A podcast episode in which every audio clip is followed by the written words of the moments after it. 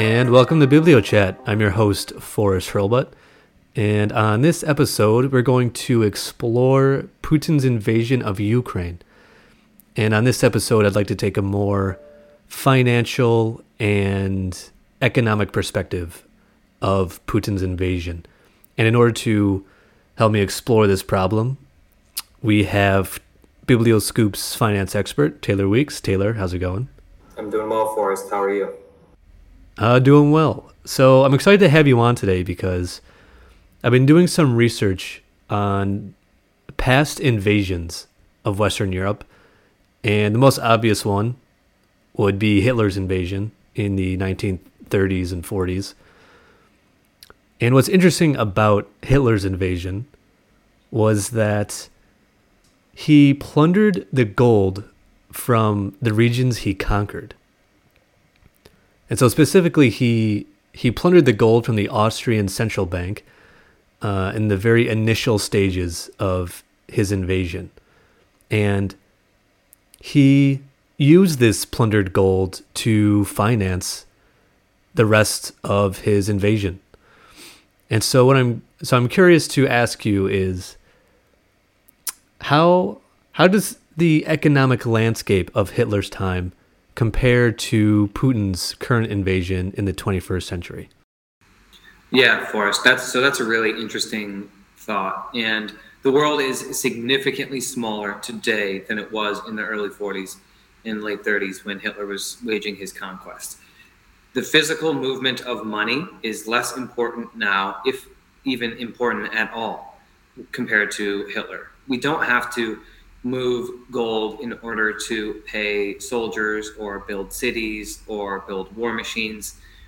Money moves electronically. And so, one of the interesting things about the inter- interconnected nature of global finance today is that despite massive sanctions being placed on Putin from the West, he's still able to raise money for his continued war effort through selling oil, cheap oil at that, to the likes of India and Russia. In fact, India has grown to be the second biggest purchaser of Russian oil. And China continues to buy cheap oil from Russia as well. So if India and China can continue to purchase oil from Russia because they're trading in their own currencies, then are the sanctions not effective?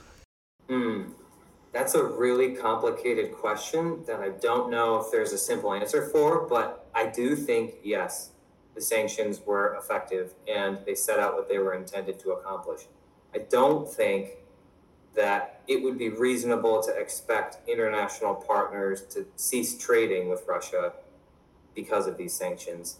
I think, honestly, what the intent probably was was to make things super uncomfortable for Putin and his inner circle, the oligarchs that control all of the local industries and domestic and sometimes abroad industries that generate wealth for Russia.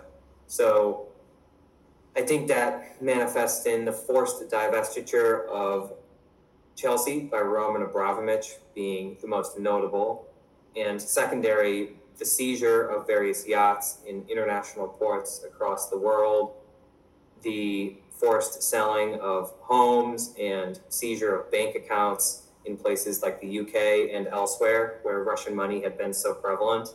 And I think the combination of those uncomfortable actions were supposed to make Putin's inner circle pressure him to engage in negotiations or peace talks and to make things super uncomfortable for him at home. And mainly why I think one of it was successful was because you see this in the past couple of weeks.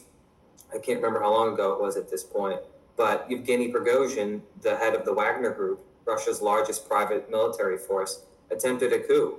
He was driving towards Moscow to try and overthrow Putin, and at the last second, before he got too close, he turned around and stopped. Nobody knows. There's tons of speculation what actually happened, but that doesn't happen if everything is all roses and things are going well he's feeling pressure, and I think these sanctions are a main contributor to that pressure that he's feeling. So, this coup is evidence of growing frustration within Russia. But as you mentioned earlier, China and India continue to buy Russian oil. So, do you think the war will persist given these factors? That is also a very complicated question for which I don't think there's a simple answer. And I think the, the way to go about answering that is to determine whether or not the Russian people will continue to have an appetite for it. It's clear that international trade partners are willing and able and continue to spend their money and buy Russian oil. So money in this scenario isn't really an issue. But as evidenced by the coup attempt by Yevgeny and the growing sense of unease within the Russian population, I think that's the biggest determining factor, whether it be the oligarchs or the Russian everyday people, as you see attacks starting to get closer to Moscow. I think their fatigue as they continue to be isolated from the rest of the world will be the biggest risk that Putin faces. And so I think ultimately he will come to the negotiating table and put an end to this soon because he is losing favor for this war effort within Russia every single day that progresses. People keep dying, people can't spend money, people can't go abroad. I think there is a real lack of appetite for this continued conflict, regardless of what the state media puts out to them via propaganda and all of those things. So, yes, I think this will continue to persist, but as every day passes, the pressure continues to mount, ultimately forcing Putin to make a decision. No, I think that's important to bring up to discuss the experiences of the Russian people um, and how this war is kind of taking a toll on them.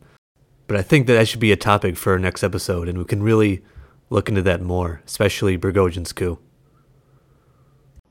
Yeah, that would be great. I'll be looking forward to it, Forrest.